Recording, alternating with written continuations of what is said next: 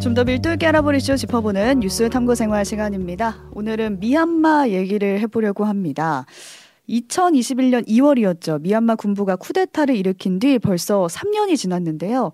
군부에 저항하는 시민들의 민주화 운동이 우리의 5.18과 닮아 있다라는 점에서 국내 언론에서도 많이 보도가 됐고요. 미얀마 시민들도 한국에 각별한 애정을 드러내곤 했습니다. 근데 그 후로 점점 우리를 비롯해서 국제사회의 관심이 멀어졌지만 그동안에도 미얀마의 민주화 운동은 계속되고 있었는데요. 지금은 어떤 상황인지 그리고 3년간 계속된 미얀마 민주화 운동을 통해서 또 우리가 생각해 봐야 할 점은 뭐가 있을지 좀 짚어보겠습니다. 애증의 정치클럽 김종대 클럽장 나와 계세요. 안녕하세요. 네, 안녕하세요. 네. 정치 보는 힘을 키우는 미디어 애증의 정치클럽 김종대 클럽장입니다. 네, 반갑습니다. 오늘 미얀마 상황에 대한 얘기를 들어보려고 하는데 평소에 어떤 활동을 해오셨길래 미얀마에 대한 관심도 높으신지 궁금해요. 네. 어, 우선 첫 번째는 이제 살짝 개인적일 수 있는데 음. 저는 애증의 정치 클럽 클럽장이 되기 전부터 이제 난민 활동가 그리고 음. 평화 활동가로 이제 활동을 해왔어요. 오. 그러다 보니까 2021년에 미얀마에서 쿠데타가 일어났을 때 그때 미얀마 활동가들과 연대하면서 그때부터 쭉 이제 관심을 개인적으로 가지고 있어 왔고요. 하지만 이제 애증의 정치 클럽에서도 저희가 여러 가지 국내 인터뷰를 진행을 하고도 있지만 또 우리가 저희가 이제 세계 시민의 일원 아니겠습니까? 음.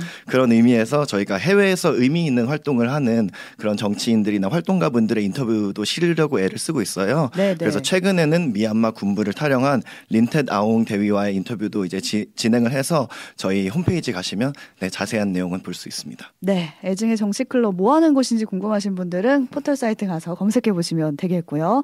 오늘은 이 미얀마 상황에 대한 얘기 전해 주실 텐데 3년 전에 군부가 쿠데타를 일으키고 저항 운동이 벌어졌다는 것까지는 이제 어렴풋이 기억을 하고 계실 거예요. 근데 어제 무슨 일이 있었냐면 미얀마 여권 사무소에 사람이 몰려서 압사 사고로 두 명이 사망했다. 이런 뉴스가 나왔거든요. 네, 그렇습니다. 좀 충격적인 뉴스였는데요. 오, 네. 어, 이 이유는 이제 뒤에서도 자세히 말씀드리긴 하겠지만 미얀마에서 갑자기 징병제가 시작됐어요.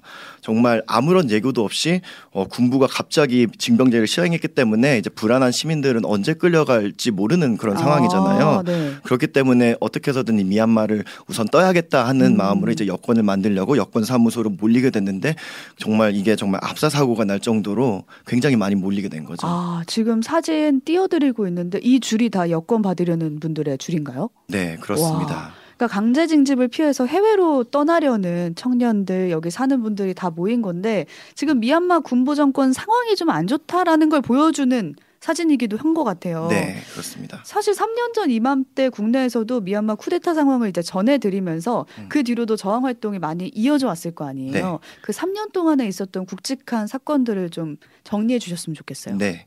어, 우선 2020년으로 거슬러 가야 될 것 같습니다. 이 팬데믹 와중에 11월에 어, 미얀마에서 총선이 있었어요. 음. 그 전에 있었던 2015년에도 이제 처음으로 이제 그 미얀 그 아웅산 수치 여사가 이끄는 NLD가 압승을 하면서 정권 교체가 일어나게 됐는데 이때 2020년 11월에도 이제 아웅산 수치 고문이 이끄는 민족 민주동맹이 음. 80% 이상의 득표를 거두면서 또 압승을 거두게 돼요. 음. 그러자 어, 군부는 어, 이것이 부정선거다 이렇게 주장을 하면서 2021년 2월 1일 쿠데타를 일으키는데 네. 사실 이날은 미얀마 의회가 개원하는 그런 날이었어요.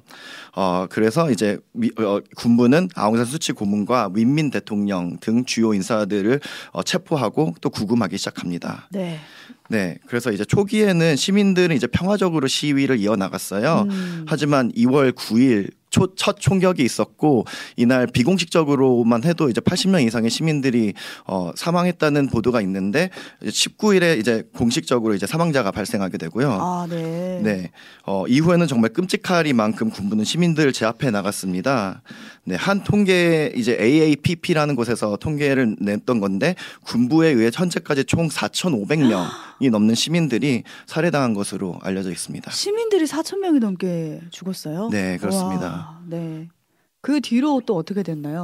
네, 이후 이제 4월, 이제 2월에 쿠데타가 있었고 4월에는 민주 세력에 의해서 NUG라고 부르거든요. 네. 미얀마 국민통합정부가 탄생하게 됩니다. 이 NUG가 미얀마 시민들이 지지하는 일종의 민주정부인 거죠? 네, 그렇습니다. 음. 그래서 2020년 총선에서 당선된 인사들과 음. 더불어서 어, 소수민족들로 이제 구성된 정부입니다. 약간 네. 임시정부의 성격이라고 보시면 될 것 같은데요. 음. 어, 여기에서 이제 PDF라고 불리는 시민방위군을 창설해요. 음. 그래서 NUG의 군대가 생긴 거죠. 네. 그러면서 2021년 9월 군부를 향해서 선전포고를 하게 됩니다. 어, 이때부터 본격적으로 이제 무장투쟁이 시작되게 됩니다. 네. 그리고 2023년 10월 27일이 기억할 만한 일이 벌어졌다고 하더라고요. 네, 그렇습니다. 계속해서 저항 운동이 음. 일어나고 있는 과정 중에 어, 12.7 작전이라고 부르거든요. 이 2023년 10월 27일을 기점으로 군부는 치명타를 입게 되는데 오. 상황이 완전히 반전되는 그런 상황이었어요. 12.7 작전이 어떤 거였는데요? 네, 어, 12.7 작전은 이제 세 개의 소수민족 무장 단체가 있어요. 어, 세 개의 소수민족 무, 어, 무장 단체가 주축이 되어서 펼치는 합동 군사 작전을 일컫는 말인데요. 일명 형제 동맹이라고 이들을 부릅니다. 음. 어, 이들 동맹군은 아라칸군 그리고 타앙 민족 해방군 그리고 미얀마 민족 민주주의 동맹군 이렇게 셋으로 이루어져 있습니다. 네. 그러면 이들이 아까 말했던 그 저항 세력 민주정부 NUG 쪽의 단체인 거죠? NUG 쪽의 단체라기보다 이제 같이 동맹 상황인 거죠. 아, 네. 속해 있다기보다는 동맹을 맺은. 네, 음. 그렇습니다. 어, 이 그 지도에 나오고 있는데 이 중국과 국경을 맞댄 북동부 지역의 산 지역의 산주에서 이제 주로 이들은 투쟁 중인데 10월 이후에 두 달여간 약 20여 개 이상 의 마을과 400여 개 이상의 미얀마 군기지를 점령했다는 그런 보도도 있었어요. 네. 그럼 그만큼 이들이 군부 군인들을 제압했다는 거잖아요. 네, 그렇습니다. 어, 그동안 그리고 또 혁명 세력들은 주로 이렇게 국경 지역에서 오. 어, 투쟁을 벌여왔는데 작년 말 이후로 이제 내륙으로까지 이제 진출을 하기 시작했다고 합니다. 와, 네.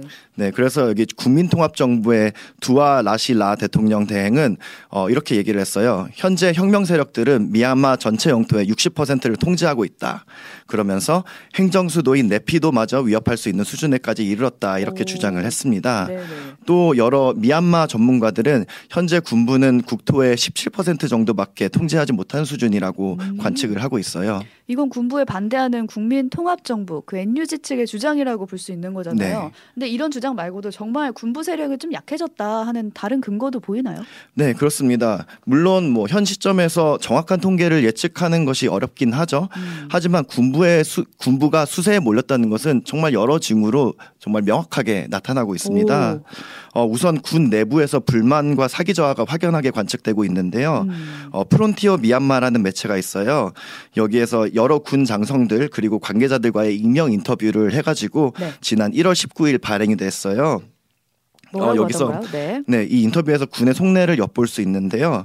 어, 한 공군 소장은 민 아웅 흥라잉 최- 최고 사령관 을 가리켜서 군 역사상 최악의 지도자다. 오. 이 사람은 우리 군의 위상을 추락시키고 있다. 이렇게 말했습니다. 군 최고 사령관인데 네. 최악의 지도자라고 말을 하고 있는 거예요. 네, 내부에서 오. 그렇게 얘기를 하고 있는 거죠. 네. 그리고 어, 또한 육군 대령은 지도부 내에서도 반군과의 정치적 협상 말고는 별다른 수가 지금 없다 이런 판단이 있다고 하면서 여러 마을이 반군한테 다 뺏기기 전에 빨리 서둘러야 된다 이렇게 음. 말을 했습니다. 네, 이렇게 상황이 안 좋고 내부적으로도 이런 의견이 나오는 거면 탈영하는 군인들도 만만치 않게 많을 것 같아요. 네, 그렇습니다.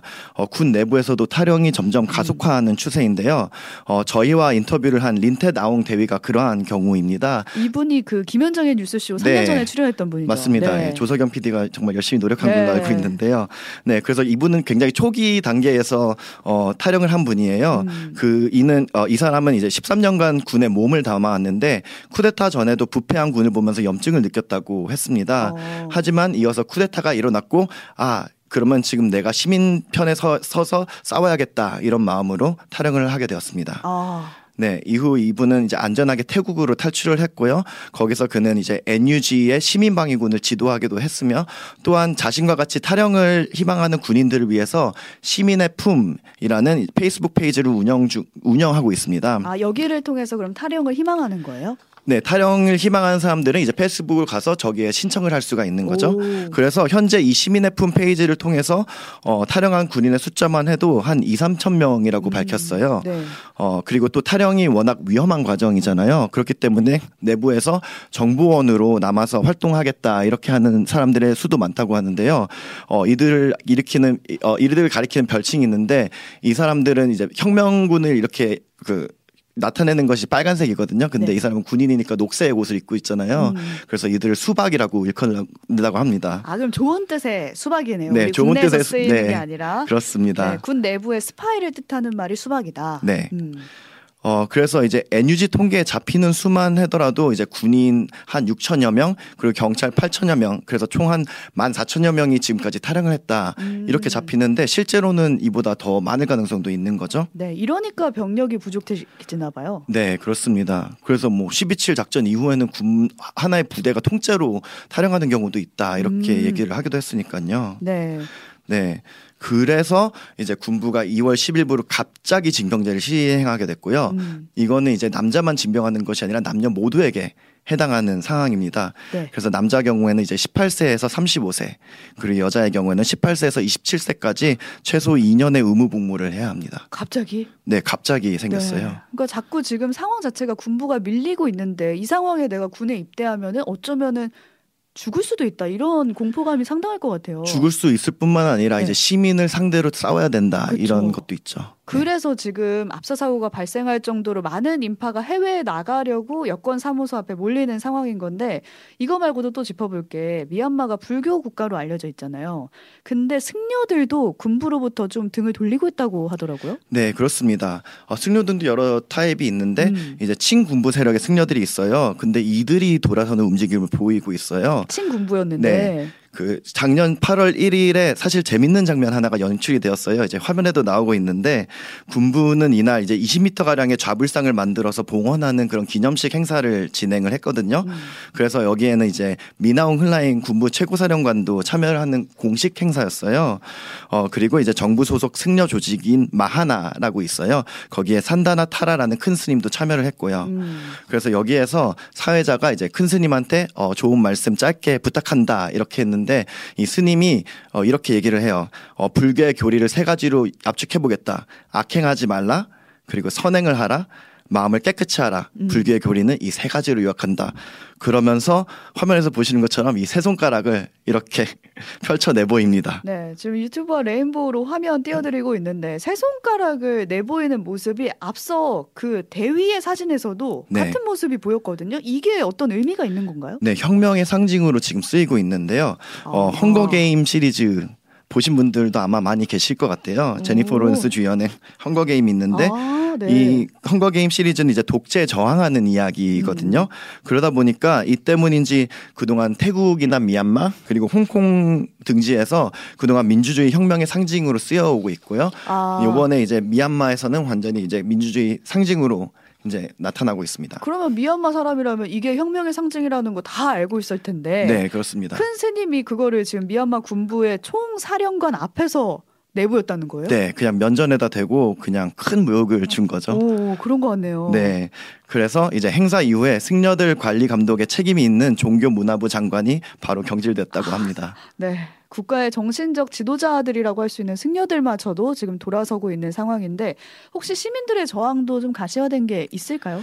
네, 그렇습니다. 음. 지난 2월 1일 시민혁명 삼- 시민혁명 3주년을 기념하면서 미얀마에서는 이제 침묵 시위가 벌어졌어요. 네. 어 그래서 미얀마 최대 도시인 양곤이 정말 텅텅 비는 현상이 일어났습니다. 네, 지금 영상 띄워드리고 있는데 어머 거의 사람이 안 보이네요. 네, 그렇습니다. 네. 이제 마치 어, 우리나라로 치면 서울의 광화문 광장 아니면 아. 서울의 테헤란로에 사람이 하나도 안 보인 그런 장면을 생상해 보시면 될 것 같습니다. 사람이 없을 수 없는 곳인데 네, 침묵 시위로 네. 아예 모습을 감춘 거군요. 네, 그렇습니다. 네, 여기까지 미얀마 군부에 대한 저항 운동이 펼쳐지는 상황을 쭉 정리를 해봤는데 군부가 이렇게 밀리게 된 이유가 결정적으로 뭐가 있을까요? 네, 여러 가지 분석이 있을 음. 수 있겠죠. 하지만 어, 소수민족들과의 통합과 협력을 펼쳐나가는 그런 NUG의 정책이 가장 크지 않았나 생각이 됩니다. 아, 까 말씀하셨던 그 동맹. 네, 동맹도 있고 음. 또 이제 PDF 아래 또 많은 어, 군들이 조인하기도 하고 했는데요. 음. 어, 우선 미얀마의 인구 구성을 보면 주류 민족인 버마족이 약 70%를 구성을 하고 있어요. 그리고 나머지 30%는 어, 소수민족으로 구성돼 있는데 이 소수민족도 이제 130여 개 이상으로 분류가 되거든요. 있거든요. 아, 되게 많군요. 네, 그래서 각자 민족의 언어도 따로 따로 있어요. 음. 그리고 종교 같은 경우에도 이제 버마족 대부분은 이제 불교도인데 어, 소수민족 출신은 기독교인들이 굉장히 많이 있습니다. 아, 다르군요, 굉장히. 네. 그런데 이제 과거 미얀마의 민주화 운동이라고 하면 어, 우리가 이제 민주 진영 대 군부 이렇게 생각을 하지만 사실 이것도 이제 그냥 버마족 안에 민주진영과 버마족 안에 군부였던 음. 거예요. 네. 이, 이들의 투쟁이었던 거예요. 그래서 소수민족은 그 안에서도 사실 소외와 탄압을 받아왔던 것이었습니다. 아, 그러면은 우리가 흔히 많이 떠올리는 게 미얀마면 아웅산 수치 여사잖아요. 네. 아웅산 수치 여사도 버마족이었던 건가요? 네, 맞습니다. 음. 아웅산 수치는 버마족이었고요. 아웅산 수치 여사로 대표되는 버마족 다수의 이제 민족 민주동맹 음. NLD의 투쟁은 88년도에 시작을 했고 그때부터 싸워왔지만 이미 그 전부터 소수민족들은 자신들만의 싸움을 군부화하고 있었고 음. 예를 들어서 뭐 카친족 군대나 아니면 카렌족 군대 같은 경우에는 역사가 올해로 이제 75년째 되기도 하거든요. 음. 그러니까 예를 우리나라로 예를 들면 이제 광복군이 계속 어 계속 이제 일제 시대부터 남아서 독립운동을 계속해서 하고 음. 있는 거예요. 네. 네. 그리고 지난해 상황을 반전시켰던 그 12.7 작전을 다시 한번 떠올려 보면은 그때는 소수민족 무장단체가 맹활약을 했다고 네 그렇습니다 말씀을 해주셨잖아요. 네 그 동안에 그런 쌓여왔던 그런 음. 것도 있었던 거죠. 네, 네, 그럼 지금은 이 소수민족이 미얀마 해방 운동에 좀 더 전과 달리 좀 적극적으로 더 참여하고 있는 건가요? 네 그렇습니다. 사실 2015년에 이제 아웅산 수치 여사의 NLD가 압승을 거두면서 이제 미얀마 첫 어, 어, 그 평화적 정권 교체가 이뤄져요. 그래서 음. 소수민족들도 아 그래도 이제 군부가 다스릴 때보다는 조금 상황이 나아지겠거니 했는데 음. 사실 그렇지 않았죠. 저희가 잘 아는 그 로힝야 사태가 있었어요. 네네. 2017년 군부에 의해서 로힝야 학살이 일어나게 되고 아웅산 수치는 군부를 오히려 두둔하는 그런 모습을 보이게 되죠. 음. 그래서 국제사회로 때부터 굉장히 거센 비난을 이때 받게 됩니다. 네. 받고 나서 그 다음에 또 얘기도 해볼까요? 네. 받고 나서 이제 그 헤이 어그 다음에 근데 이제 2000 21년 출범한 이제 미얀마의 민주정부 NUG에서는 출범하자마자 첫 번째로 바로 이것부터 사과를 했어요. 로힝야 학살에 대한 범죄를 인정을 하고 어, 그 외에 소수 민족에게도 시민권을 부여할 것을 약속하면서 어, 현재 NUG 정부 내각도 약 50% 가량을 소수 민족으로 기용을 했습니다. 아 잘못을 사과하고 네. 그리고 우리 정부 내각에도 소수민족 넣겠다라고 네. 한 거예요. 그렇습니다. 오. 그래서 이런 노력 때문인지는 몰라도 NUG는 여러 소수민족 무장단체들과도 동맹을 맺어서 지금 군부의 총 공세를 펼치고, 펼치고 있습니다. 아, 그러니까 모두가 똘똘 뭉쳐야지 조금은 변화를 일으킬 수 있고 어쩌면 이길 수도 있다라는 걸 보여주는 것 같아서 아, 생각해볼 지점이 여기서 나온다라는 네, 생각이 드네요. 그렇습니다. 그것이 어떻게 보면 린테다웅 대위가 저희와의 인터뷰에서도 강조한 부분인데요. 음. 어, 지금 어, 현재 미얀마 시민들은 전에 볼 수 없었던 단결을 이루고 있다. 그리고 NUG가 과거의 잘못을 반복하지 않으려고 주의하고 있으며 현재 민족 간 그리고 세대 간 종교 간 그동안 나누어져 있던 구분이 민주주의를 위해서 하나가 됐다 이렇게 음. 얘기를 했는데 저는 이 얘기를 들으면서 예전에 그 저희가 했던 또 다른 인터뷰가 하나가 떠올랐어요. 네. 그때는 저희가 이제 네이, 그 네이선 로라는 어 홍콩 민주화 운동가를 인터뷰를 한 적이 있어요. 음. 어이 사람이 이렇게 얘기를 했거든요.